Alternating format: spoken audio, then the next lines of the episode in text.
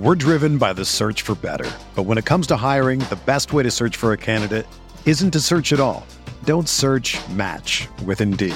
Indeed is your matching and hiring platform with over 350 million global monthly visitors, according to Indeed data, and a matching engine that helps you find quality candidates fast.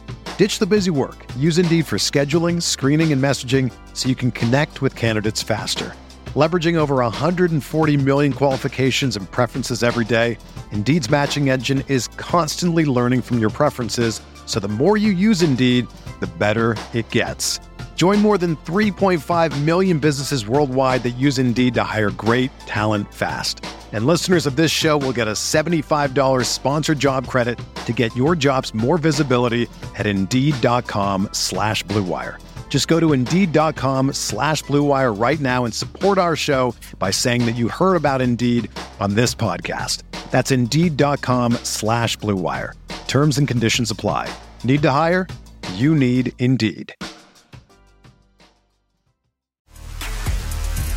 You are listening to KC Sports Network, the number one podcast network for today's Kansas City sports fans. With former players from your favorite teams, informed perspectives, and former insiders, this is the place for you. KC Sports Network is proudly presented by Emprise Bank, your partner in possible. Welcome into another Three Mod Pod. I am John Kurtz, joined as always by Cole Manbeck, former beat writer for the Manhattan Mercury, Derek Young, current guy killing it for K State online at On3. And uh, boys, we heard your feedback. We heard everybody's feedback. We were, we were a little negative last time. And by that, I mean definitely we, not just me. That was a we. We're all in this together. So today, I'm starting a little positive, uh, some positivity that I'm bringing. If you can see here, this is my 1997 Fiesta Bowl champions uh, crew neck sweater that I'm wearing here today. So, you know, that's how I'm feeling about this team, right? Like New Year's Six or bust, Big 12 championship and bust or bust. You know, uh, that was an 11 win season. I don't know if it's possible to get there for K State, but hey, uh, positive vibes, positive vibes. Okay. So just want to set the tone with that. If you guys could just follow suit and come on board with me, we'll be all right. Yeah, that's when it was still the Tostitos Fiesta Bowl. How about that? Right. That was right. what I, that was maybe my favorite bowl game. Uh, so Oh, it's got to be the. I mean, it's the best K State bowl game in history. I don't know that there's a. Is there a I close? mean, I was at. No, I mean, no, not probably not. I was at the uh, the 2000 Cotton Bowl against Tennessee, which was fun, but it Yeah, was didn't. fun. It, it didn't feel the same as that The 97 Fiesta Bowl. 2017 Cactus Bowl. Well, Cole, Cole, we need we need to address something with you off the top here to to ensure in, in full interest of not only transparency but positivity for everybody. I just need you. You came down pretty hard on TCU fans, okay? And they came back and made some very good counterpoints as toward the behavior at the game on Saturday. One being, we talked and we heard DY tweeting about this before the game. The wind was crazy, and your talk of all this beer flying around everywhere. TCU fan points out in the comments how do we know that the wind wasn't just blowing the beer around, Cole? So I would just, you know, I want us to be fully accurate. I want us to not be spreading fake news. So I would like you to address the possibility that it was actually the 25 mile per hour wind gusts that were blowing aluminum beer bottles out of people's hands and with enough force that it was making it down onto the field by Chris Klieman and then in the end zone where the game had to be stopped. I, I would Nice. like you to address that, please. I certainly didn't account for that, so I do apologize. Even though the the student section goes east west and the wind was north south, and it was magically blowing the beer bottles, full aluminum bottles of beer. It was like a tornado, guys, in there that was swirling, that was somehow lifting the beer bottles up and throwing them out on the field repeatedly, and then also backwards into the fans of Kansas State fans. So. Yeah, they, they make some some very good points. I mean, I had a lot of TCU fans in my mentions saying they only saw like one or two beer bottles thrown. So whatever, guys. Believe what you uh, want. I probably came down a little bit hard on TCU overall as a fan base. Uh, I think I, I've never had any issues with TCU. So, go Well, I don't know. I saw I saw my guy uh, Parker Stats of War on Twitter, kind of talking down, saying saying TCU Twitter needed a bit of a come to Jesus moment, and I believe his words were, "If you're about to do something and think to yourself, would a Tech fan do this? Then don't do that thing."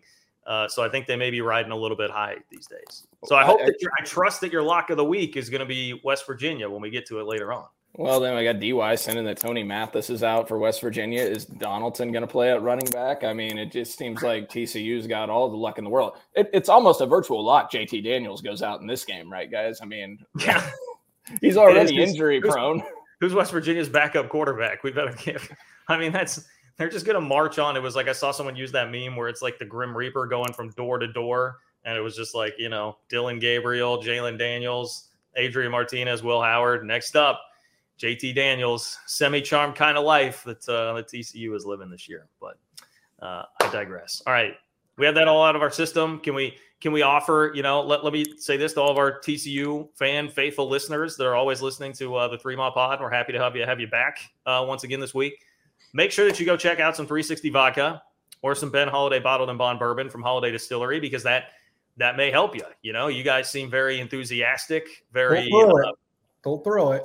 well, yeah, Well, don't throw gonna- it. Yes, don't please, please don't throw it. You know, maybe keep it in the parking lot or something, uh, where you could safely dispose of it instead of throwing it down onto the field. But if you guys are going to be out over your skis a little big for your britches this year, now that you finally decided to put together a competitive football team for the first time in half a decade, uh, you can do so with 360 vodka and Ben Holladay bottled and bond bourbon, and uh, and that'll be great. So just their their Holladay distillery is awesome. They support K State. That's the color purple. You guys are purple too, and you seem to really support K State last weekend. Uh, so I'm sure you guys can get behind that. And if nothing else, you're college students, right? So you'll you'll drink it anyway, throw it or do whatever the hell it is you're going to do with it. So John, John, John, they can't handle their own alcohol. They can't handle beer. Like you want them to drink hard liquor. I mean, they, they can't handle alcohol down there. I mean, I uh, we don't need them throwing full bottles of, of bourbon or uh, or vodka down on the field. Uh, so I, my favorite thing is they lead off the game before the kick with prayer as well down there. So they had every very- fan and very very Christian university, yes, Christian, just as Jesus did. You know, when Jesus said, "Let me throw beer bottles down onto the field," uh, you know, I think that was right after the water and wine thing. It was it was mixed in there somewhere. So TCU's got that right. Um, you guys are just killing it in Fort Worth. Best of luck this weekend, by the way, against West Virginia. We'll be we will be pulling for you. Uh, okay, do we have that all out of our system. You think we're okay to move on at this point? yeah. Okay. Uh, here's headline number one. We were able to uh, disguise ourselves from the impending doom of the uh, K State injury report by attacking TCU and, you know, taking our emotions out on TCU like really healthy, upstanding individuals. Although I will say, I mean, the injury report, by the time I was done, you know, texting with these two last night, I guess I was feeling a little better about it. Uh, Will Howard, D- DY, just stop me if any of these are, are incorrect. Okay. Will Howard, good to go. Adrian, probably not. Somewhat possible, maybe. Questionable. Eh. Daniel Green, doubtful. Julius Brents, probable. Questionable. Probable. I get back and forth on that one. Okay. Uh, ben Sinnott, Playing. playing. Okay. Love that. Uh, Josh Hayes, probable. Playing. Playing. Okay. There we go. Okay. Well, there's there's some, you know, that's some relatively good news. Um, that's obviously the biggest headline of the week. How how do you feel now compared to uh, the immediate aftermath of the game about K State's health? better um, because I was not all that confident on Julius Brents the way that it looked during the game. To know that he has a shot to play, I think is a little reassuring. I'm not saying he will play, but a shot to play, I think that's reassuring.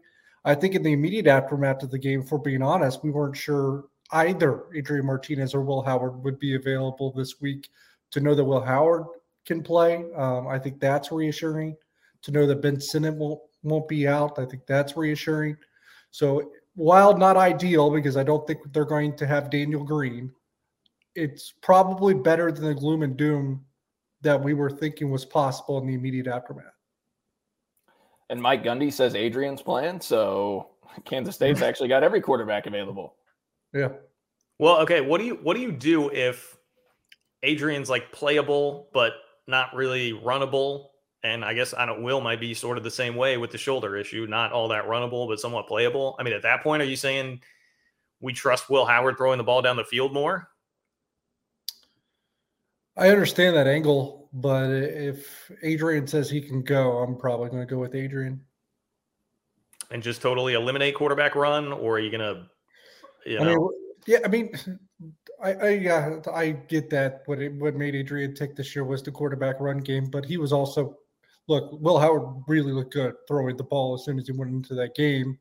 Maybe you know at a level we hadn't seen from Adrian, but Adrian was getting close to that level too. We were K State was improving through the year. I mean, look back at that Iowa State game. Yes, they only scored 10 points, should have scored 20.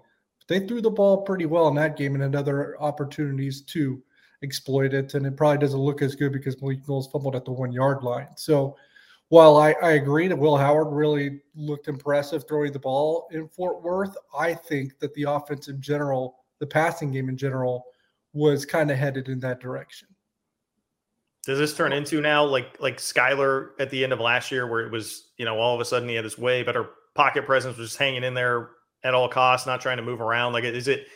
I guess the question would be: Is it that significant for Adrian Martinez, where he's not even going to want to try to scramble around much? I mean, but I don't think any of us can really know how it's going to look, even if he is able to play. But uh, like I said, I, I think he was coming along pretty well in the passing game too. Okay. I don't know, but Cole, Cole, I think had something to say there. Well, I mean, I'm, I'm just conflicted with it because if you could tell me that an extra week's rest could get him to where he could play closer to his normal self, and you know, you can see what Will Howard did last week, and he could replicate that or come somewhat close to that, then I go with Will Howard. But I don't know if a week's rest will get Adrian to that point, just because they came off the bye week and it didn't seem to help him. Right, he got dinged up in that Iowa State game and was still physically ailed, it, it seems, against uh, TCU. So I don't know if an extra week's rest is going to help if he's going to have to be kind of a pocket quarterback the rest of the year, kind of like Skylar was. Uh, but I, I, don't know. I, I, would lean toward Will Howard if Adrian can't can't really move. Um, so I, I, think that would be my preference for this game, and then hopefully Adrian can give it a go against Texas and be more like his normal self. I, don't know what you think, John. I can understand that, but like I said, I do think Adrian Martinez was improving through the air and was going to be close to a point where what we saw from Will Howard last week against TCU. It's a guy that almost has 10,000 career passing yards before he came to Kansas State. So he could throw the ball. Um, so I, I, still would lean towards Adrian if he says he, can go, but it's probably close. My, my fear, DY, is Oklahoma State just pins their ears back and goes after him uh, with blitzes, blitz after blitz, and he's not able to elude it. The offensive line's not able to hold up, and that's that's my concern. Not that Will Howard's the fastest guy in the world, but at least he can move enough to escape a little bit of pressure. And Oklahoma State I, leads the Big 12 in tackles for loss. Now their sack rate's extremely low, which is surprising, but I would not be surprised if they bring the heat at him. And I just I worry about. Well, they're probably going to do that with with either quarterback. Although I think their front seven's pretty roughed up at this point too, to where I don't know if they feel healthy enough to be able to deploy that kind of plan. It'll be interesting because they're a banged up football team too. It's why Kansas State, as we're talking right now, I think is a two point favorite. I think the line went their way even more as of this morning that when we're recording this uh, on, on Wednesday. So that's an interesting angle. What I will say and and people will probably think that I am, you know, kind of being sunshine pumper here. I think Kansas State can beat Oklahoma State at home. I think that's a critical part in this with either quarterback. I would tend to agree. I would tend to agree, depending on what kind of Adrian we get. I I, I doubt that we're going to see Adrian anyway, so I don't I don't know that it's going to really be all that pertinent of a of a discussion. I mean, I, I, will say this: a couple of things that stood out to me from Klieman's press conference. Um, he did say none of these are season-ending injuries, which is good because you know I thought in the case of like Daniel Green, perhaps that might be on the table, but that's that's good to hear. Um, the other thing that was nice is just Klieman didn't let it be an excuse at all. You know, I mean, it was he very much was like that's reiterated kind of what he said after the game, like. That's why they give you 85 scholarship players. We've got to be next man up and keep trying to win games. And I, I at least appreciate that because you guys know where where I was certainly mentally after after that game, which was you know kind of in a pit of despair and like not even mad at anybody in particular, just like mad at the situation, frustrated at the situation. He seemed pretty jovial, like in a in a good mood, and was not using any of that as an excuse uh, at the press conference. They didn't after the game either, players included. Um, to be honest, I think they felt like injuries was not even in the top ten of reasons why they lost that game and it felt genuine that they they truly felt that way because like I we kind of went over it before. There was a third and seventeen where it was just a screenplay. You make a simple tackle, and and that's not going to be converted for a first down if you just do what you're already capable of doing. And and that's a big play in the game if they stop that. They also said they they should have had a touchdown if someone didn't run a wrong route at one point in the game. Um, there was a the long was it a punt return, the long return by Phillip Brooks or a mm-hmm. kick return? They said uh, there was a mistake there or should have been a touchdown. So they just felt like they were leaving stuff all over the field uh, on that given night. Um, probably shouldn't have had Julius Brents in the game at one point. They said because literally his injury created a touchdown for TCU. That was another play. So and, and, KSU underscore fan actually had mentioned to us before the Klieman press conference yesterday that there were a couple ID issues in the blocking game by the offensive line that could have led to a couple of big plays where they, they missed a guy or missed an assignment or picked up the wrong guy. And then Chris Klieman mentioned that actually in response to a question you had asked DY about position group, I think that maybe needs to get better. Um, and Chris Klieman mentioned that one of the uh, the missed blocking assignments would have been a touchdown if not for that occurring, and the other would have been another explosive play. Uh, so, I think they felt like K State beat themselves, made a lot of mistakes, and and I certainly appreciate that.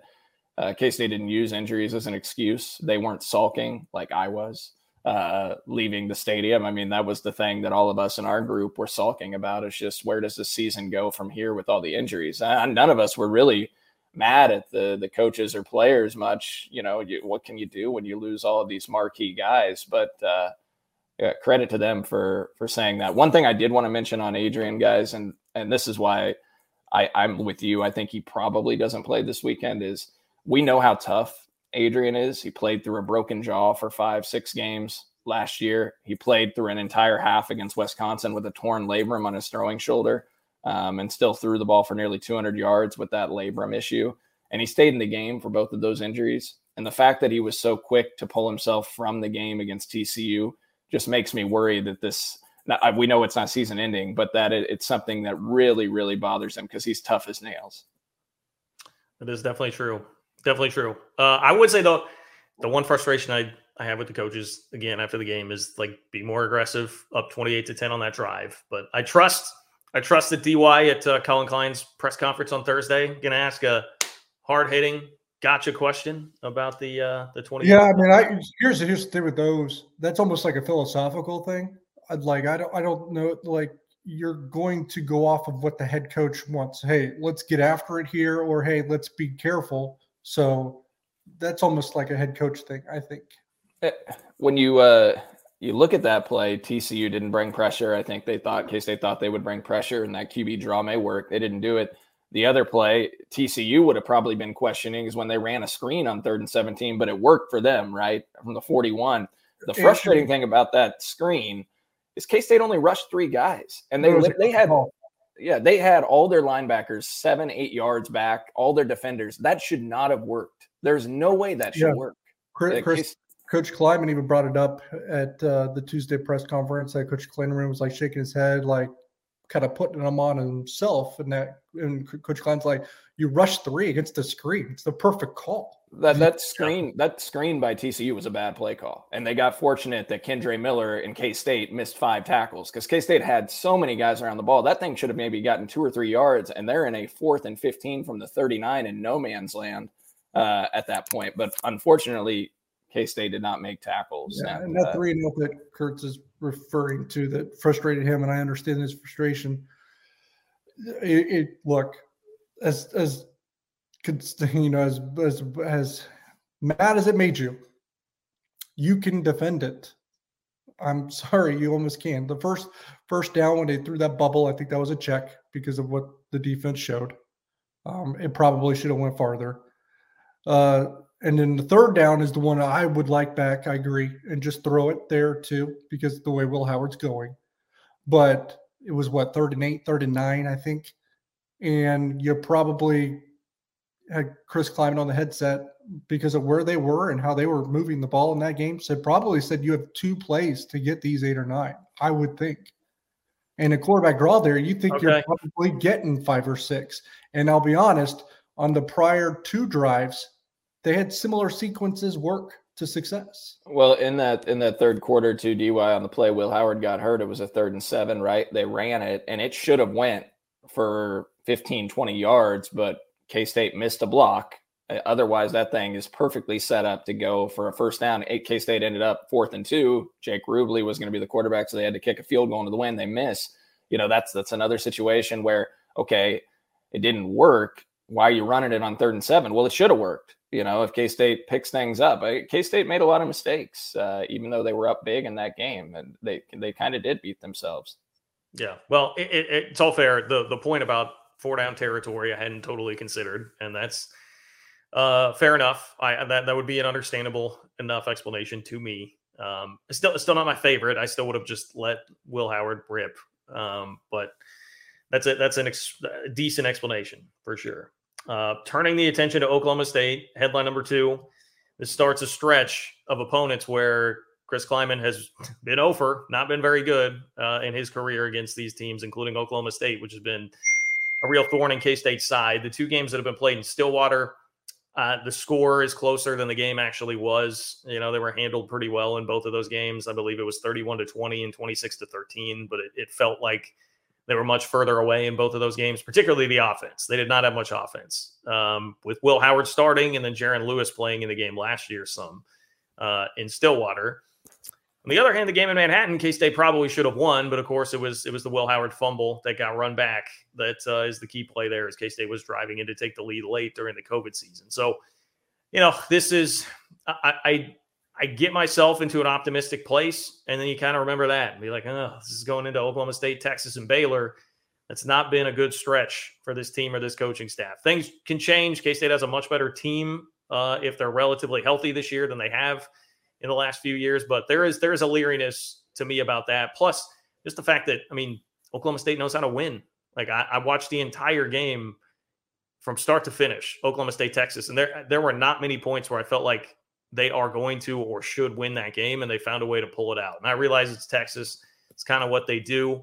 But this Oklahoma State team is veteran enough, and and they've got enough kind of championship DNA in that program that they they find ways to win really close games like this, even on the road. So I that gives me a lot of pause uh, heading into it. My argument against that would be the week prior they lost a similar lead to TCU in Fort Worth on the road um, with their starting quarterback when they were up twenty four to seven so um, that that makes me think that they're pretty beatable. I think that also kind of justifies the line and uh, by the Bucks, the game gambling books to be what it is as well. Um, they're banged up. Uh, I worry a little bit about matchups here because there's a reason why Chris Klieman. There's three teams that he still hasn't defeated, so I, I don't think that's ideal. Although he probably should have beat Texas last year should have beat Oklahoma State in 2020. So it comes down to just making a play at the end. Oklahoma State certainly can do that. I think Kansas State certainly can do that. Um, but I will say, I think Oklahoma State's a solid team. I'm not sure that they're like an overwhelmingly good team because um, it means something to me that they lost a similar road to TCU in a similar situation and did so with their starting quarterback and before they were really banged up. That was, for the most part, still a somewhat healthy football team that fell victim to what Kansas State fell victim to last weekend. Um, and like I said, Kansas State should have beat Oklahoma State in 2020 with Will Howard. Um, another thing that creeps into my mind a little bit is Mike Gundy is probably the coach in the Big 12 that knows Will Howard the most. Um, this is the third time, assuming Will Howard's the quarterback, the third time Will Howard will have started against the Cowboys in his career. Um, Oklahoma State hasn't played Kansas State starting quarterback. If it turns out the way we think it will for Saturday, this will be the third year in a row that Oklahoma State gets to play Kansas State with their backup quarterback. Yeah, I was going to mention that. Um, yeah, Oklahoma State's a team that's kind of hard to figure out just because John and I watched them play Texas Tech a couple weeks ago, uh, and they were down 31 23. Texas Tech had the ball. Oklahoma State was live underdogs in that game. Uh, in the second half, and and they were able to fight back, and and really Behren Morton I think that's his name, right? Uh, Behren Morton. Behren Morton, Texas Tech yeah. quarterback. He got banged up and really couldn't move. Otherwise, I'm not sure Texas Tech loses that game in Stillwater.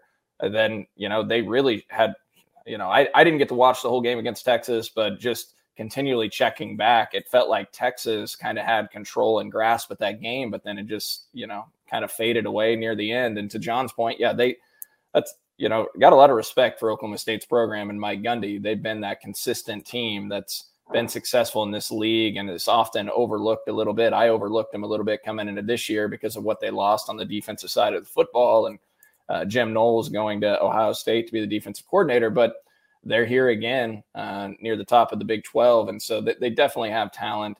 I don't know if they're top 10 worthy, um, but it's it's going to be a test. To DY's point, K State could have beat them in 2020, should have beat them in 2020. Really, some some fluke deals with a couple of turnovers there that K State ended up losing that game. But uh, yeah, Oklahoma State's had some good fortune of of playing K State's backup quarterbacks. But to your point overall, John, on this this three game stretch, I mean, Klieman is 0 9 against these three teams and has to find a way. If K State's going to get to Arlington, this next three game stretch, they, they got to find a way probably to get two and one. And that that's kind of daunting to look at because uh, I still think Baylor.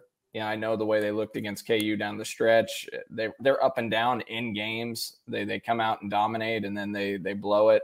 Um, but I still think Baylor, that game at Baylor is going to be very difficult on the road um, with the physicality that the Bears play with. So you got to find a way to go two and one, and that really starts with Oklahoma State.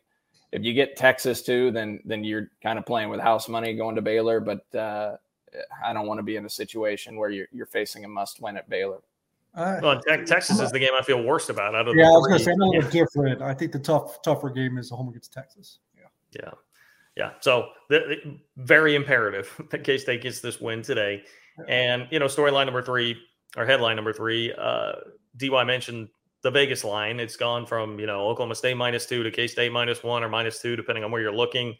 In a lot of places, and I'd imagine a big part of that is that Oklahoma State is also very, very beat up. Uh, they were without six starters for the the game against uh, Texas. Jaden Bray, Braydon Johnson, a receiver, Preston Wilson, an offensive lineman, Thomas Harper, a D back, Brock Martin, a defensive end, uh, Brendan Evers, a defensive tackle, and then Jason Taylor might be out for this game, who was the Big 12 interception leader, second leading tackler for the Cowboys. At the end of the game, he had that interception on the sideline where he landed very awkwardly. I mean, it didn't look great, you know, with with how his knee kind of got pinned under him when he makes that pick. So I we'll see that could be another really key injury for the Cowboys. And then on top of that, you know, Spencer Sanders has been playing beat up since since the TCU game. So um, he's he's been battling shoulder issues, and at times kind of looks like that. You know, I mean, feel like he's gone through some phases during games where he looks a little bit sluggish, but then we'll we'll find ways to turn it on when he needs to. I think it's threefold. I think one, I think even though we can get down on a week to week basis or up on a week to week basis, depending on how the last game went.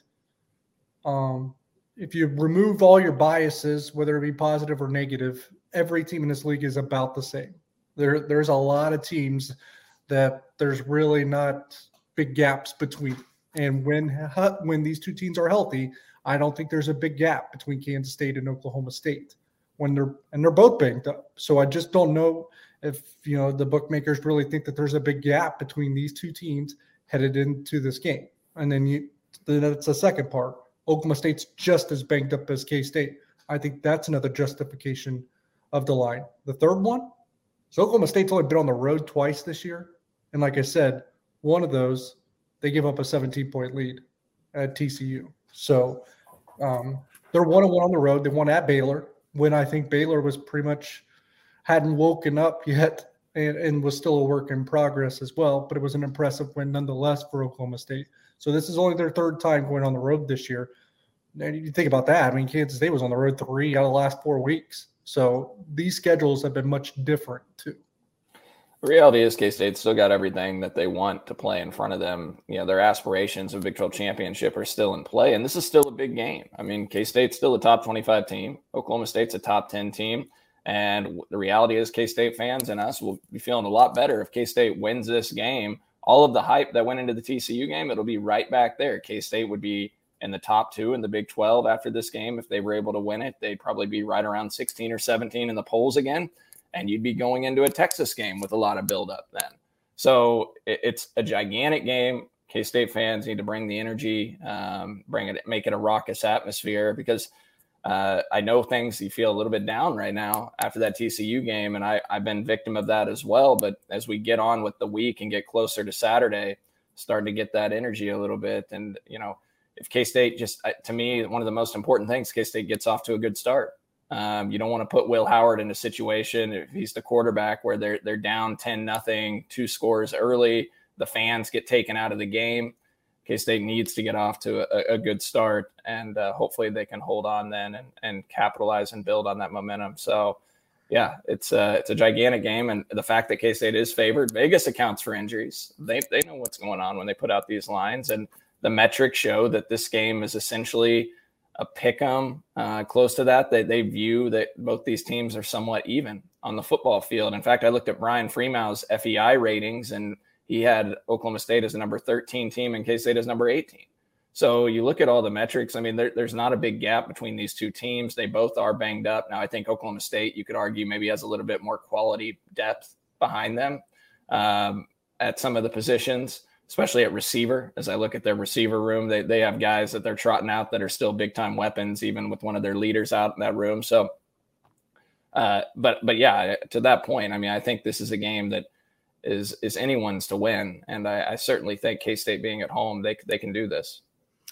Yeah, I think Oklahoma State feels like to me like K State's recruiting is on an uptick here, and it feels like the depth is going to get better or getting better in the process of that within the program. Oklahoma State just feels like a finished product of what you would hope that looks like if the recruiting can continue to go the way that it's been going. So I think yeah, Oklahoma State is just a step or two ahead as far as their depth goes, but we'll we'll see. Another thing I would mention too even if they fall behind, maybe that's the nudge they need to throw the ball downfield. I mean, I realize like some of it was Will just being willing to cut it loose and throw it downfield, but I, I don't know. It feels to me like sometimes the, the coaching staff needs a bit of a nudge, one way or the other, for that to happen. Uh, like this this past week, maybe it was going to be Adrian's knee that would have allowed that to happen. So I, it might not be the, the worst thing in the world, even if you do fall behind early. Just just pointing that out. Just give give Will the reins, let him go cut it loose. Um, on the defensive side of the ball, we did see K State get one player back healthy on Saturday. I have not heard anything about uh, any re aggravation of an injury. Maybe DY can correct me, but he was also available at uh, the press conference on Tuesday to talk to DY, and that's Nate Matlack. Uh, so imagine DY that he's uh, he's feeling a little bit better ahead of your, yeah. your DY yeah. Sunday conversation of the week. Yeah, he's uh, said he's the healthiest he's been so far this season. So okay, that's great. Well, here is Nate Matlack, K State defensive end. The three mile conversation of the week. I'm Derek Young, joined this week by defensive end Nate Matlack. Uh, we spoke to you not long ago, actually, just uh, probably about five minutes ago. Mm-hmm. Said this is the best you felt from a health standpoint so far this season. Mm-hmm. Yeah, I definitely feel 100. Um, percent The past couple weeks has been tough, just because. I mean, I've I've had a big brace on my ankle and have been all taped up, and I finally after the bye week felt a little more healthy and could actually feel like myself again, fast and be able to play fast. Now, do you still have to play with a brace or with tape as a precautionary measure, or do you kind of shed those things at this point? I've shed the brace by now, but I still have to do some spatting and tape for sure, um, just to prevent anything else to happen to it. So. We spoke to head coach Chris Klieman on Tuesday afternoon as well, and he mentioned how much of a grind it is for a player that's hurt, um, how it becomes a long day, a long week, just how much it sucks because it's it's not like you just can get out of practice and you feel like you don't have a lot to do. There's mm-hmm. actually more you have to go through yeah. if you're injured. Can you kind of take us through that and how uh, how that's probably the worst thing for a player, uh, mm. not just because you didn't practice, but other things. Yeah. Um, I mean, it just adds more time into your day. You have a lot of treatment to do, especially after I hurt against Tulane, trying to get back for Oklahoma as much as I could. I was doing treatment three times a day, one time in the morning, afternoon, and before practice, just trying to get my ankle as healthy as I could for that game. Um, so it just adds a little more stress onto your day. I mean, I've been doing it for five weeks now, so basically now I'm, I'm definitely toning it down a little bit on how much I do throughout the day. So it's a little easier now. But being a player that's injured, it just it's definitely a little more stressful just because the more time management you have to have, just adding more stuff on your plate. So obviously not asking you for any detailed information on your guys' injury report, which is probably a little bit lengthier than typical um, after the game against TCU. But we just hear a lot of discussions like, how does this happen? You know, it was a little bit of a weird thing, you know, so many in one game. But I try to tell people, like, you'd be surprised at how much it takes for a team to remain healthy. Mm-hmm. I mean, I remember you know, almost every trip you guys make after every game, even for the guys that aren't necessarily in the injury report, everyone's yeah. limping back to the bus if they played in that game. And you look across the league, uh, um, every team almost, except I think two or three, has mm-hmm. lost their quarterback at one point this season. It's just a physical and brutal game where it's, it's tough to be available week to week.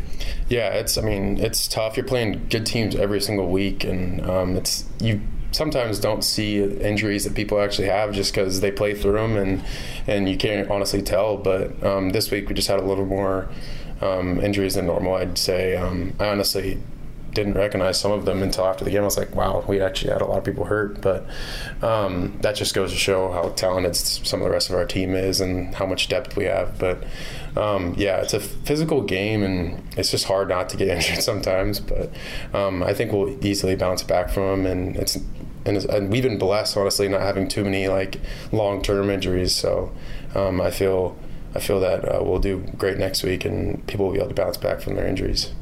You spoke to it. Some of that this year is just you play a really good team week in and week out. Uh, this is, I think, your third year, right? Mm-hmm. Can you do you remember? Is this the best the Big Twelve has been in your three years? Yeah, by far. I mean, last year I, I was pretty involved in this, in the game plan and stuff like that. My first year, I honestly really can't remember too much, just because it feels like it's so long ago. But, but yeah, by far this is the most competitive the Big 12 has ever been. I mean, every week you have to prepare like it's going to be the best team you play because that's how it is. I mean, anyone can beat anyone, and it's how it. Just not like it was kind of last year where you'd have a game where you're like, oh well, these guys aren't as good as last week. No, I mean this week Oklahoma State is good as TCU, Baylor can be as good as Oklahoma State, Texas can beat anyone, KU came out of nowhere. I mean, there's just everyone's great in this league, so you just got to be, be prepared every single week. And because of that, even having one loss, you kind of still feel like you're in the thick of the race with a chance to win the Big 12. Is that maybe a conversation or a discussion that you guys had to have to begin this week after you know the setback against TCU where you lost an 18 point lead? Do you kind of have to realign to hey, everything that we wanted to accomplish is technically still available? Yeah, coach definitely brought that up during the team meeting yesterday. He was like, our goal is still attainable. We can still go to the Big 12 championship. And we talked about after the game. He's like, we I, we all want to see those guys at, at the end of the season. So um, I think uh, it was good to bring that up, and so everyone just realizes that if I mean, there's the league is so crazy this year that you never know what could happen. I mean, you could lose two games and somehow still make it back to the Big 12 championship just because any anyone can beat anyone. But um, I felt some people felt down after the game, but after you realize like one loss really doesn't matter. I mean, we're still at the top of the Big 12, even though we lost. But I mean, you finish out the year good. We might see them again at the end of the year, and I think that's what we all want. So. Obviously, you're a defensive player, not an offensive player, but I kind of get the vibe just just by being around you guys and Coach Klieman, of course. That even if Will Howard has to be the guy this weekend, we don't know if he is. It'll be Adrian or Will, obviously. Mm-hmm.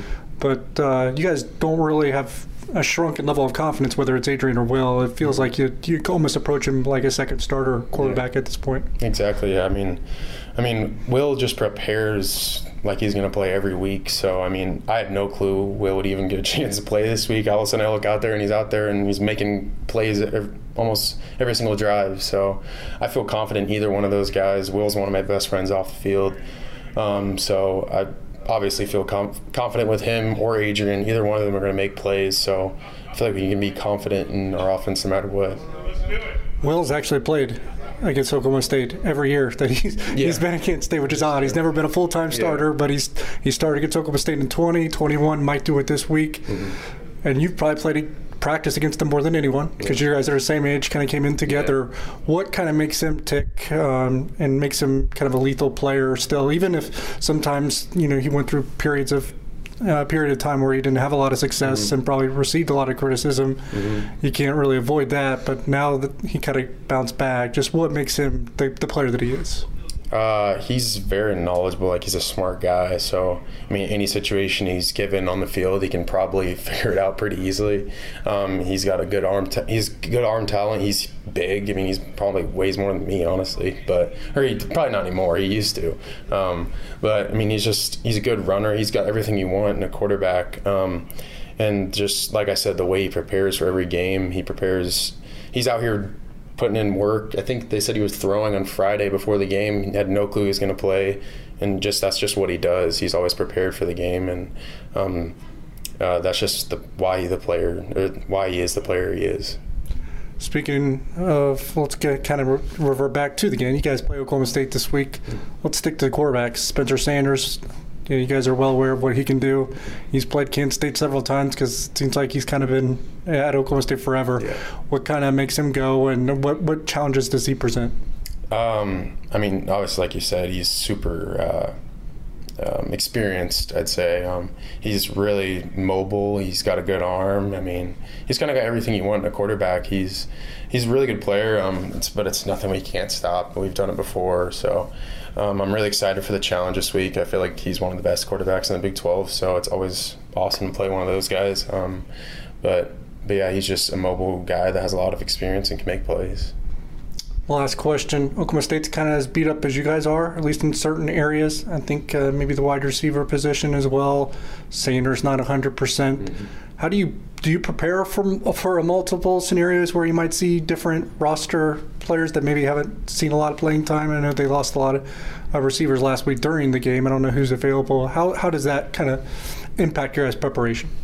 Um, I would say it doesn't impact it too much just because we know everyone on their team is talented. They can all make plays, so we prepare for each guy the same way we do. We'll prepare for prepare for Spencer Sanders the same way you do for his backup. I mean, it's no different. We're we're just gonna do what we do every play and just kind of just take the mentality of it. It's just about us, and if we just play our base downs and play fast, play confident, we can really beat anyone. So it doesn't really change who's playing, who's not. Um, just be who we are. All right, that's Nate Matlack with our three mile conversation of the week. We're driven by the search for better. But when it comes to hiring, the best way to search for a candidate isn't to search at all. Don't search match with Indeed. Indeed is your matching and hiring platform with over 350 million global monthly visitors, according to Indeed data, and a matching engine that helps you find quality candidates fast. Ditch the busy work. Use Indeed for scheduling, screening, and messaging so you can connect with candidates faster. Leveraging over 140 million qualifications and preferences every day, Indeed's matching engine is constantly learning from your preferences, so the more you use Indeed, the better it gets. Join more than 3.5 million businesses worldwide that use Indeed to hire great talent fast. And listeners of this show will get a $75 sponsored job credit to get your jobs more visibility at Indeed.com slash BlueWire. Just go to Indeed.com slash BlueWire right now and support our show by saying that you heard about Indeed on this podcast. That's Indeed.com slash BlueWire. Terms and conditions apply. Need to hire? You need Indeed. With threats to our nation waiting around every corner, adaptability is more important than ever. When conditions change without notice, quick strategic thinking is crucial. And with obstacles consistently impending, determination is essential in overcoming them. It's this willingness, decisiveness, and resilience that sets Marines apart. With our fighting spirit, we don't just fight battles, we win them. Marines are the constant our nation counts on to fight the unknown. And through adaptable problem solving, we do just that. Learn more at marines.com. I appreciate Nate Matlack uh, joining DY here on the pod this week uh, to get a little bit of insight there. Very talented. He's had to battle through a lot of injury trouble so far this year, but uh, came up with a sack in the game against TCU. Uh, definitely made a big play, made his presence felt. We talked about Oklahoma State decent amount already, but much more the kind of injury situation, more global, like what the program is. When it comes to the nuts and bolts, the numbers, you know, Cole Manbeck has uh, dug through all that, parsed through it all. So tell me this Oklahoma State offense. I I'll be honest, it's been a little bit hard for me to figure out. Like I've watched a lot of Oklahoma State this year, and sometimes they just look kind of stuck in the mud. Like there's not much going on. A good chunk of the Texas game, they really looked and felt like that. But then they'll have moments where they sun kind of peaks out, and all of a sudden they look pretty good for a handful of drives. Um, some of that is them going as Spencer Sanders goes, who can be inconsistent, especially when injured. But I, what are your impressions of the Oklahoma State offense? Well, it's it's their numbers don't pop out and flash, John. When you, you look at the the stats on the season, I mean, their points per drive, they're 34th in the country, which is solid. But I think if you're a K State fan, one of the more encouraging things, TCU is the number one rushing team in the country, and when Daniel Green went out, they were able to easily exploit that with Kendre Miller, who was one of the top running backs in the country, physical running back. Oklahoma State, 3.7 yards per carry on the year, 91st in the country. Dominic Richardson, junior running back. Um, yeah, he's solid. He's got over a thousand yards in his career, but they, they don't have a lot behind him. Spencer Sanders is their second leading rusher, and I'm not sure how much they want to run him with how banged up he is. So this is an Oklahoma State team that's struggled to run the ball. Um, you know, and they are very balanced. They they run the ball on 49% of their plays, throw it 51% of the time. Uh, but passing efficiency 71st in the country, yards per pass 7.3 yards. That's 70th in the country.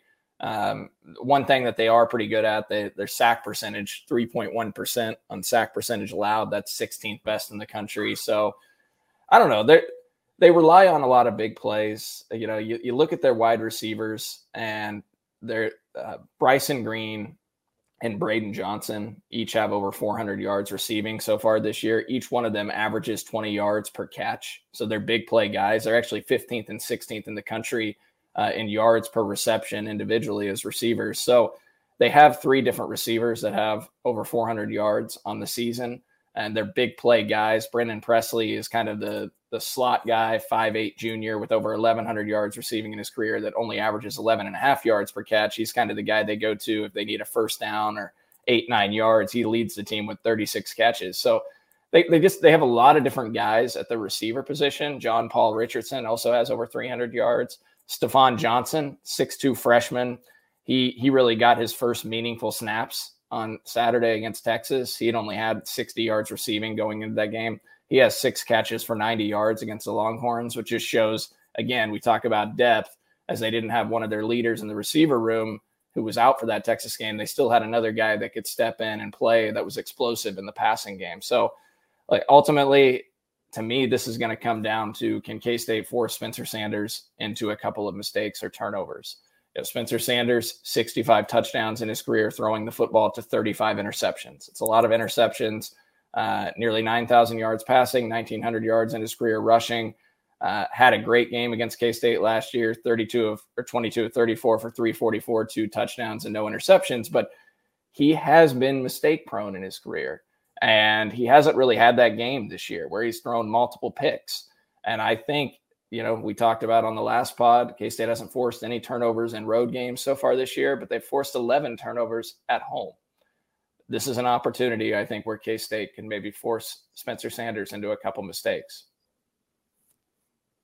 Defensively, uh, Cowboys lost a ton from last year. They have a new defensive coordinator and Derek Mason, former head coach of Vanderbilt Commodores, uh, who seemingly has done done a solid job. Um, I saw he had to to me he had one of the quotes of the season where he said uh, after the Texas win, I look out in the parking lot and I don't see I don't see a bunch of Lamborghinis. I see a bunch of Ford F one fifties, and and insinuating that's why they beat Texas. Obviously, the Lambo sponsorship that uh, Bijan Robinson has. I enjoyed that, but what do you what do you see from their defense overall this year and how they've replaced all the talent that they lost? Well, I'm still haunted, John, by uh, Derek Mason celebrating in front of me at Vanderbilt down on the field. Yeah, I uh, wasn't going to bring that up, but uh, yeah. Well, uh, sorry, I shouldn't have shifted that to to negative town, but that's what I think of when I see Derek Mason.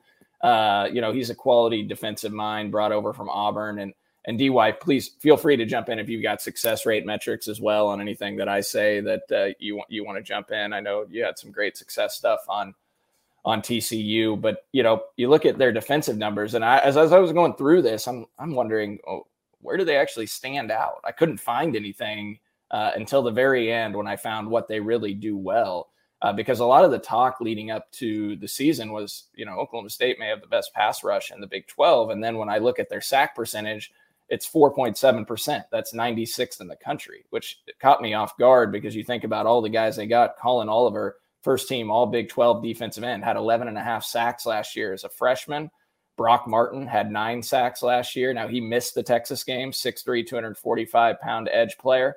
Uh, we'll see if he's back for K State, but there in itself is, you know, over 20 sacks from last year that Oklahoma State has back. And then Tyler Lacey, a six foot four, 285 pound defensive end that um, actually leads the team this year with eight and a half tackles for loss. So uh, that defensive front has not gotten after the quarterback at near the level they typically do. But then as I look through it, tackles for loss per game, 8.6, seventh best in the country and leads the Big 12.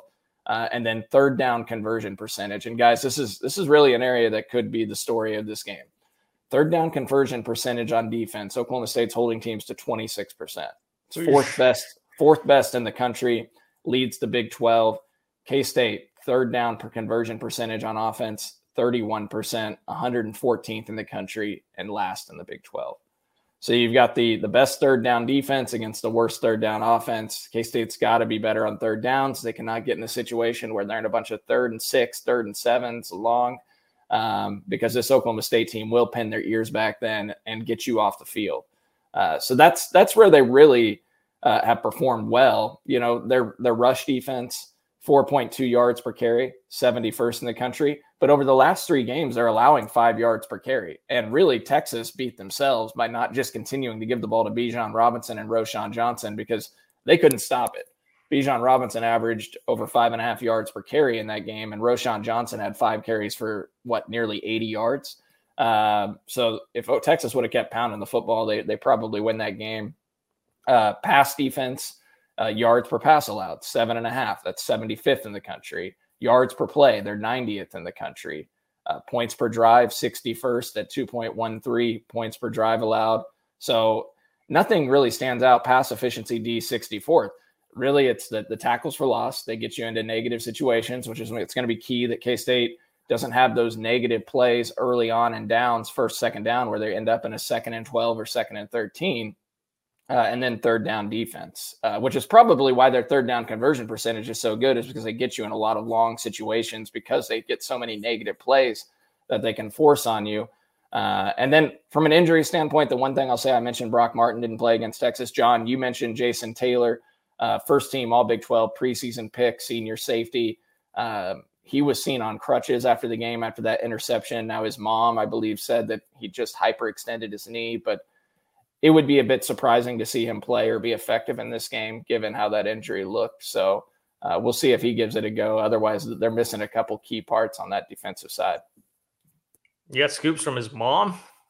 Well, I, I just saw it on Twitter. I, I literally just typed in uh, Jason Taylor, um, Oklahoma State on Twitter to do searches and saw. Cole, Cole got slid into Jason Taylor's mom's DMs. I was like, "Hey, is he playing?" Just like Mike Kennedy called Kansas State, "Hey, is Adrian playing?"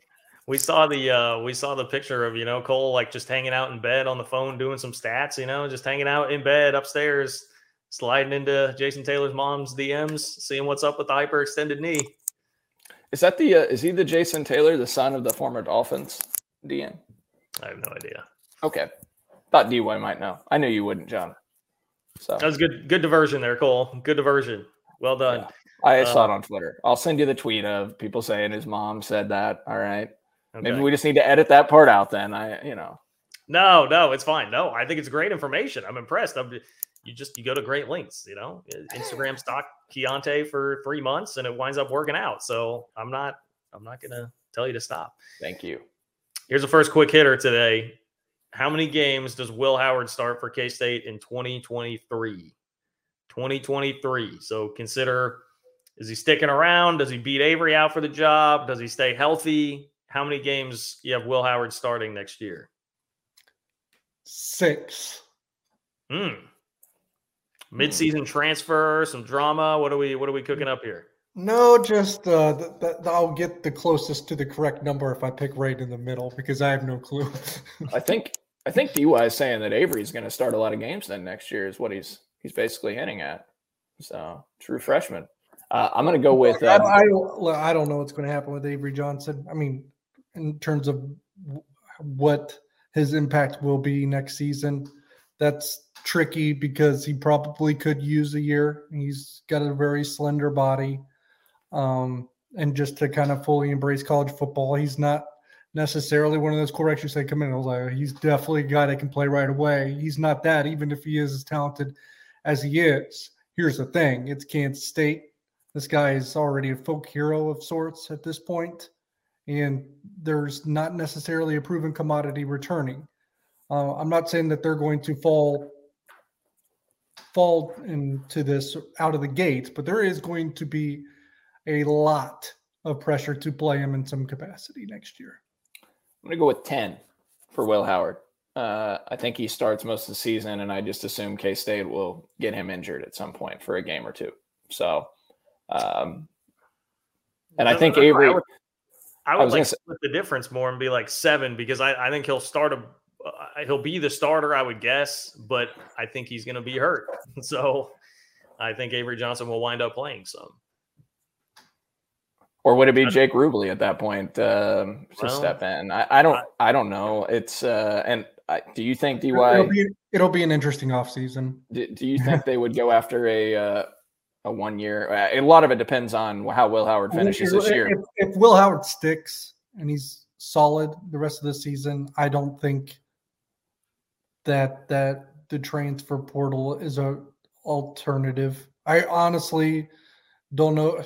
Look, I don't think you tempt fate. You got this stud quarterback that you're bringing in from the high school ranks. I don't think you tempt fate and bring in a transfer and kind of mess with his mind at all. Well, you're right. If, that, if you but that's but that's also part of what the communication has already been between Klein and Avery on that front, and I don't know what it's been. Well, you're right though. If they brought in a one year type transfer quarterback like an Adrian again, you're basically telling Will Howard you have no no faith in him either, right? So why would Will Howard stick around another year? Um, that would probably chase him off. At least if I were in his shoes, I'm not speaking for Will Howard. Uh, to be honest, it could chase off Jake Rubley at that point too. Yeah, so it's it's probably for the best. I just hope Will Howard finishes this year strong. Now, look, hopefully we don't we want Adrian back, right? So, um, but I would like to see more from Will Howard too. At the same time, like I, from a confidence perspective, heading into next season if you could rest Adrian this weekend and see Will Howard back up his performance at TCU with another strong performance against Oklahoma State, I think you feel a lot better going into next year because uh, the thing is, and this is diverting off topic a little bit, and I mentioned this in our group chat. Uh, Will Howard got exposed early in his career because he had to play before he was really ready uh, because of the situation and the circumstances that he inherited when when he came here in the COVID season. This is his third year in the program a lot of quarterbacks by year three is when they really start to take off. Look, Ell Roberson didn't wouldn't have looked good as a uh, a redshirt freshman out there. We saw what he looked like in moments when he came in the game and then took off his junior year. Um, so that's just one example, but I, I, think Will Howard can still be a very good football player, uh, and there's talent there, and he's a big kid, and so I'm eager to see him do more of what he did against TCU because maybe he turned a corner. Just we just need to see more of it. And if we see more of that, I think you feel a lot better heading into next year.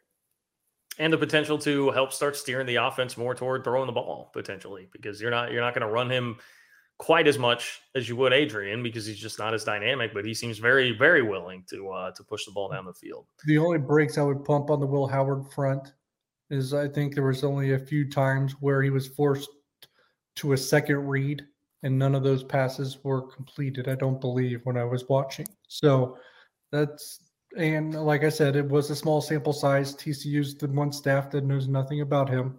So what he will be able to do this week, assuming that he plays, will be more of an example of what to expect, I think, rather than last week. Fair. Totally fair. Uh, how many carries this week in the box score for K State quarterbacks? Against Oklahoma State. So I'm going by just what, what you would see in the box score. How many carries are going to be next to K State quarterbacks' names when it's all said and done? Probably a handful still, just because there's going to be scrambles. Oklahoma State can really get after and apply pressure, and they're going to want to. So some of it's just going to be a product of, you know, the pressure that Oklahoma State applies. So it's it'll it'll be around ten, I'm sure. Well, it depends if you're counting sacks too, which would be labeled as a rush. Um, John, are we going to count? Are we going to count sacks? Yes. Okay, yeah. Um, I'm going to say probably close to ten as well. Then uh, between sacks, scrambles, QB design runs, I would say maybe 11, 12. Now, what I will say is, uh, I think probably only four or five actual QB design runs um, as part of that. Hopefully, um, because Will Howard is still banged up, and they cannot they can ill afford to run him very much and take hits. Now, I would say like that read option if they can get him on the edge where he can get to the perimeter, pick up eight, nine yards and get out of bounds without taking a hit, those are the types of plays I'm in favor of running the football with him. Just they, they can't be lining up and running him up the middle on any QB powers.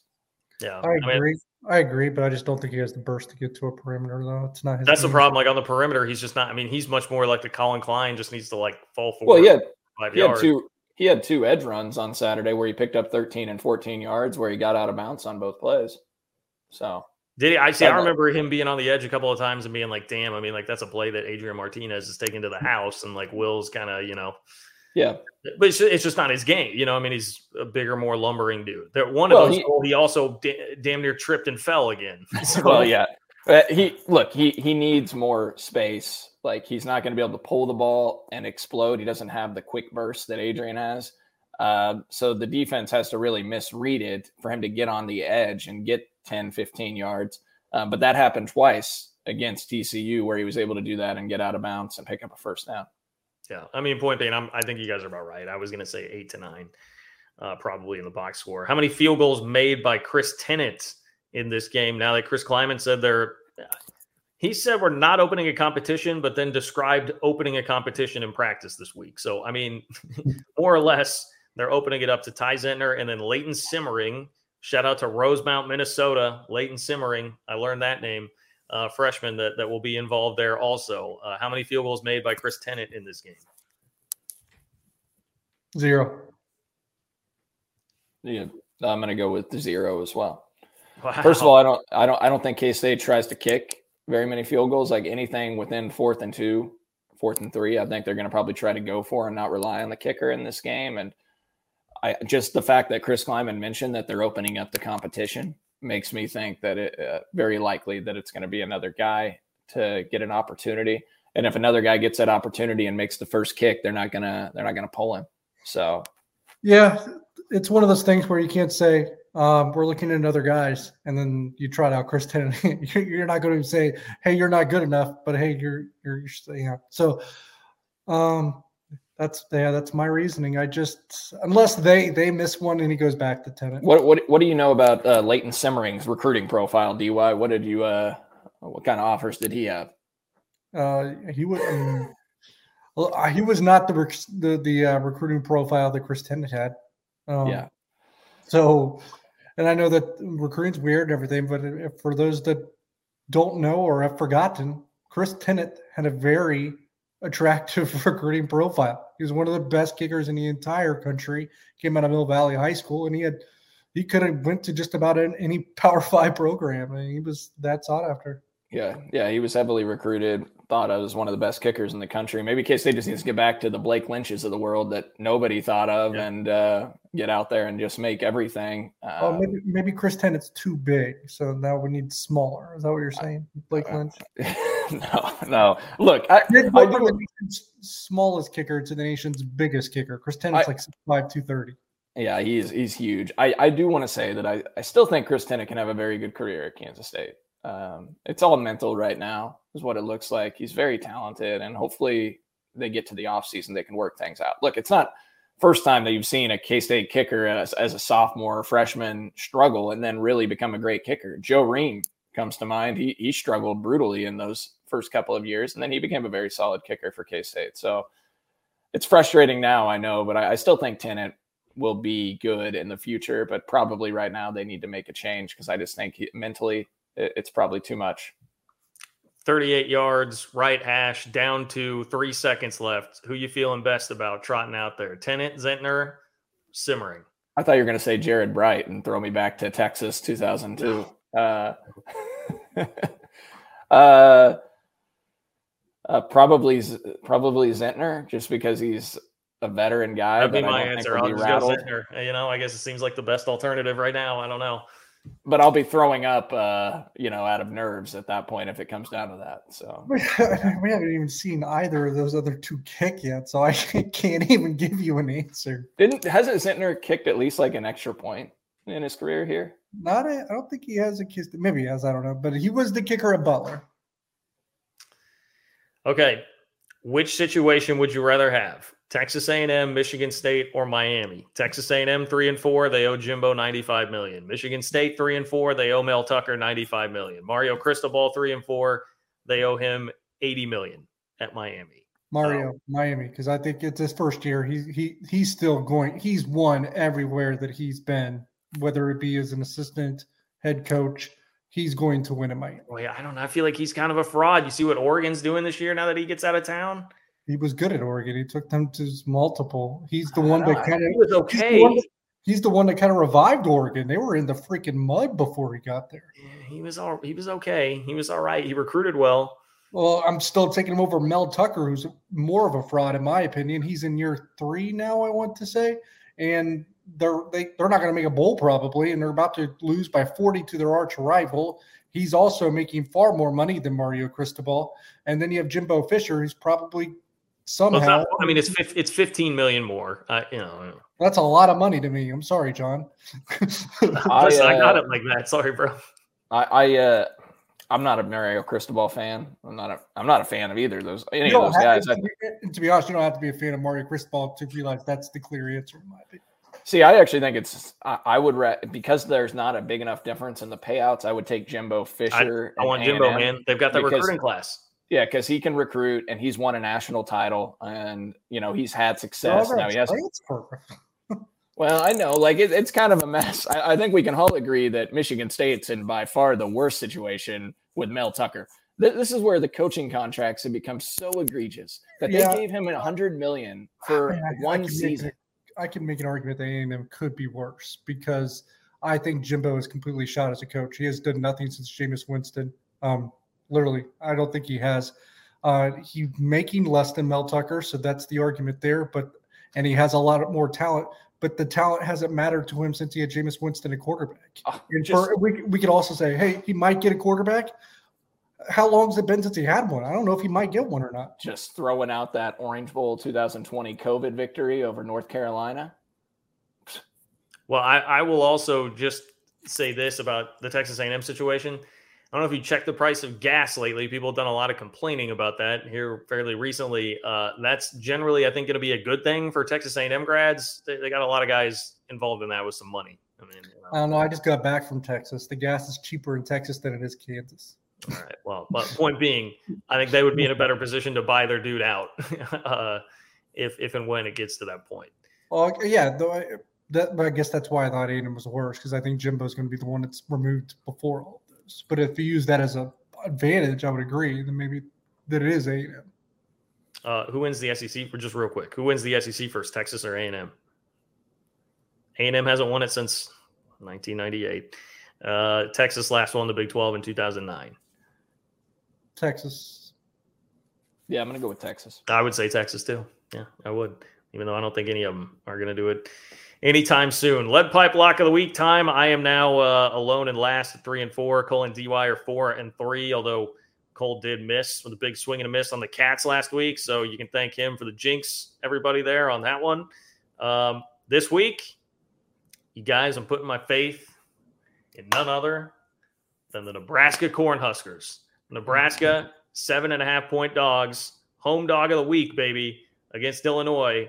Very plotting team, not someone that's going to be, you know, lighting up the scoreboard a ton. I realize they're off to a nice start, but Nebraska plays a lot of close competitive games. Frost is gone now, so they actually have a chance to win some of those. But I guess I'm looking at this like I, I can see Nebraska winning the game. So if I'm catching uh, over a touchdown at home against Illinois, that yes, nice start to the season, but feels a little bit fraudy to me in the Big Ten West. I will uh, I will take the Huskers there. Lock of the week. My lock is UCLA. Okay, I got the Bruins. I got the helmet here. You Bruins. They are, I want to say 15 and a half. Sorry, here 16 and a half point favorites over Stanford. I think Stanford all of a sudden is getting a little too much respect just because they're beating really fraudulent teams in the Pac-12 like Arizona State, uh, 15 to 14 last week. UCLA, this is a bounce back game for them after being uh, rocked basically last week by Oregon. But also, that that's my official pick. But I also like BYU this week. BYU minus three against uh, East, East Carolina. Carolina. It's a, it's bounce back game for BYU. I almost went the opposite way, man. That BYU yeah. season's in free fall. They've lost three straight. Their defense is terrible. They gave up 40 to uh, Hugh Freeze last week in Liberty. Like I BYU feels to me like the bottom's about to fall out on that thing. Yeah, that's a bad. That's not a good football team. I don't know. Mm, Hayden Hayden Ahlers, the East Carolina quarterback, lefty. I don't know. Hmm, that's risky. East Carolina. It's time to sell sell high on East Carolina. I, I went back and forth on two games. I, I really like Washington State tomorrow night against Utah at plus seven, plus seven and a half. But I'm not going with that. In fact, I didn't even prepare for lock of the week. I'm just going to tell you guys, our listeners, that I did no research. I didn't even know what the line was on this game that I'm taking because I was going Mountaineers, whatever.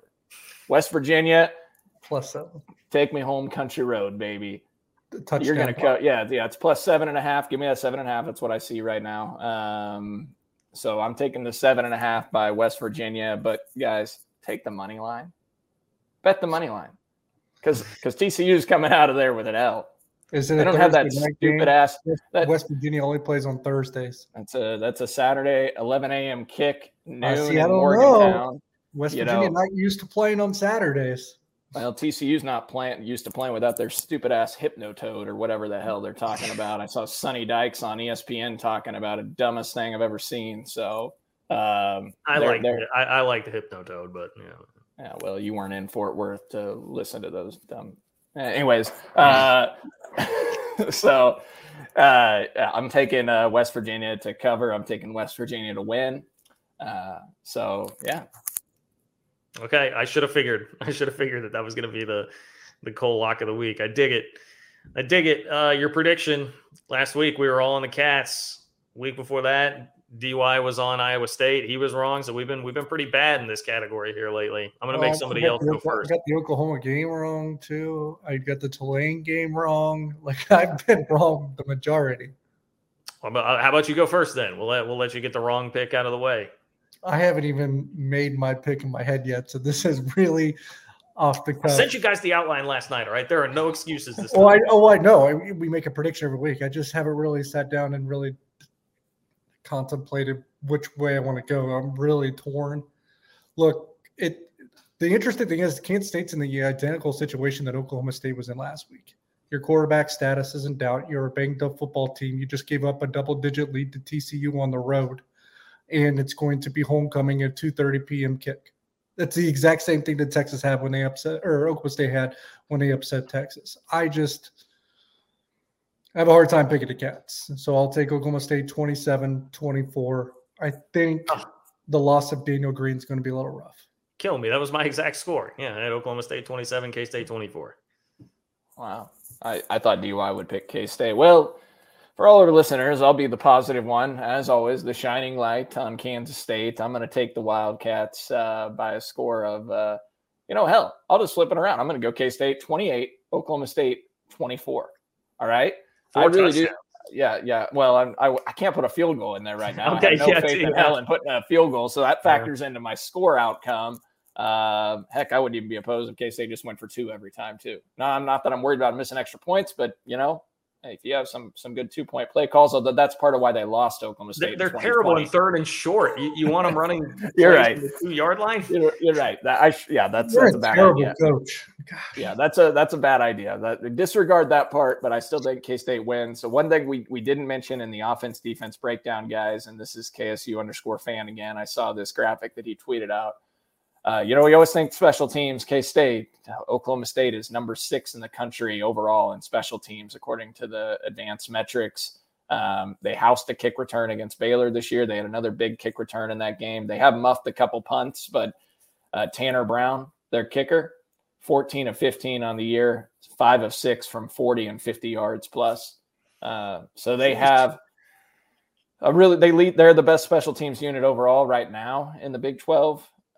But K State has to get a special teams play, guys. They they have had no meaningful returns or anything, and that's something that K State has relied on historically, and they have to find a way to make a big play in the return game in this contest. I think that's going to be a swing point for K State to win.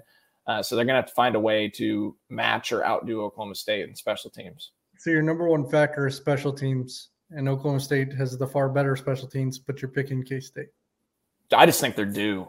I mean, I, I really do. I just think I think K State is due to bust one in the return game. So All right, so you're you're hoping for like a 2015 uh, West Virginia kind of a deal here, you know, smoke and mirrors, get a special teams touchdown, get out of there with like a one point win, call it good. That's kind of kind of how the was the formula that would have worked if not for the late Will Howard fumble in 2020. Yeah, yeah, okay. Well, there you have it. A little more positive today, people. We did a decent job of that. A little more positive. Um, nobody's picking a blowout loss this weekend. It should be a great environment. Uh, I'm looking forward to it. Be in Manhattan most of the weekend. Got a little uh, little fraternity deal going on on Friday for homecoming. So you know, visit the old Delta Sig house. John, could you? Uh, I'm going to be in Manhattan on Friday too with my kids. So could you take my three kids to the homecoming parade and like just help watch them? Absolutely not. No. Well, Brody, Brody wants to see you. Don't bring your kids. Well, you know, they the girls don't really get to get out and do much, so we haven't. They were COVID babies, and uh, I feel bad about that. So they're going to lose their minds. Well, you're still, are you are you and are you and Brody still sitting with me and Nelly? Uh, uh we got to figure that out. I'll, I'll text you. Um, wow. That would mean I. That would mean wow. I leave my. That would mean I leave Vanessa. Uh, so I'm, I'm not that I'm unwilling to do that. I mean, I actually shout out to my shout out to my guy Don who hooked me up with the tickets. They are incredible tickets. Well, chairbacks. What I say, like section five? Yeah, you're in great. You're in great seats, man. I uh, I just hope for the people around you, you're in a positive spirits and not not being negative. Well, I'm so. sure Nelly will. Me be- and Nelly. oh my God, you guys are gonna just be the biggest downers. So will be great. You know, will be great. Hey, at least maybe the group chat will be a little less uh, negative because then we'll just be talking to our, ourselves. You know, you we'll go. just be able to say it in person. Uh, Cole, come on, man. I want to come over. I'll come over. I'll, I'll I'll talk to Vanessa about it. Okay. So, all right. Everybody, put public pressure on Cole, please. Uh, oh yeah, I mean public pressure to go sit in the near the fifty yard line. I mean, what a, a terrible thing to have to do uh, I'm I'm perfectly willing to abandon my section 11 seats for that. Okay. So. All right. D- DY, you're more than welcome to join too. You know, I mean, if you want to hop down, that's cool too. Good enough view. He could cover it from down there. Yeah. You know, we can get you some 360 vodka, some Ben Holladay bottled and bond bourbon, sneak it in. I'll get a flask. Okay. Um, well, now security knows to wave flag us. So great. Well, secure. I was told that TCU security doesn't matter and they don't do anything. So TCU uh, just we were getting ready to take our stuff out. TCU just was like, "Oh, come in, I don't care what you have." So and Iowa State wasn't checking people. Uh, yeah, Iowa State's the only place in the Big Twelve that still never checked my bag when I've entered the stadium. Yeah, I did. So I, I, did. Know, uh, the Wild Wild West out here. I did get patted down very good going into Texas Republic down on West Seventh on Friday. Very night. good. So, very good. Yeah, yeah, I got very thoroughly patted down there. Lasting so. memories. Lasting yeah. memories. Vanessa okay. will love this end of the podcast. Yeah. Everybody enjoy the game. Should be a lot of people there. It'll be fun. Uh, let's get a dub. We'll talk to you uh, hopefully in a more positive mood early next week. Take care.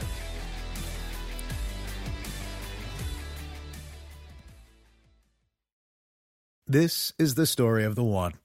As a maintenance engineer, he hears things differently to the untrained ear, everything on his shop floor might sound fine, but he can hear gears grinding or a belt slipping. So he steps in to fix the problem at hand before it gets out of hand. And he knows Grainger's got the right product he needs to get the job done, which is music to his ears. Call, clickgrainger.com, or just stop by. Grainger, for the ones who get it done.